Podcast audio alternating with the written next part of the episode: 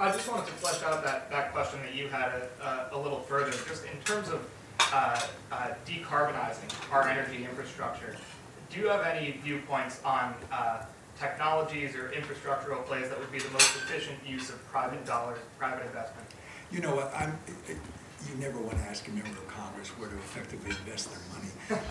But the- I I honestly, I don't have a strong view. I have a very strong view, uh, which is about the long-term strategy on this. There is now a debate, that has, a few people have raised the debate, especially in the environmental community, that if we'll just take the, the technologies we have, with improvements in them, and we just somehow get the, force them onto the economy, we don't need a whole new range of technologies. I'm not willing to take that risk.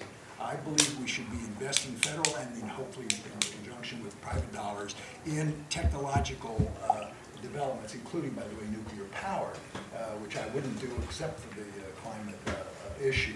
But that's a longer term thing, and you're asking more, I think, more, more near term, uh, what, what somebody in planning their investments might do, and I'm not a good person to ask that.